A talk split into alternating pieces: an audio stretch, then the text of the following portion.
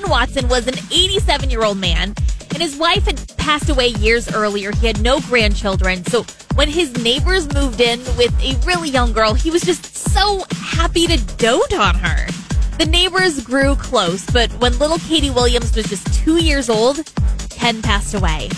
And at the funeral, the family was completely surprised to learn that Ken had left 14 wrapped presents for Katie, one to open every single Christmas. Now at age seven, Katie has just opened the sixth gift, and they range from like a wooden train carrying the letters of her name to a giant Crayola coloring book and even books.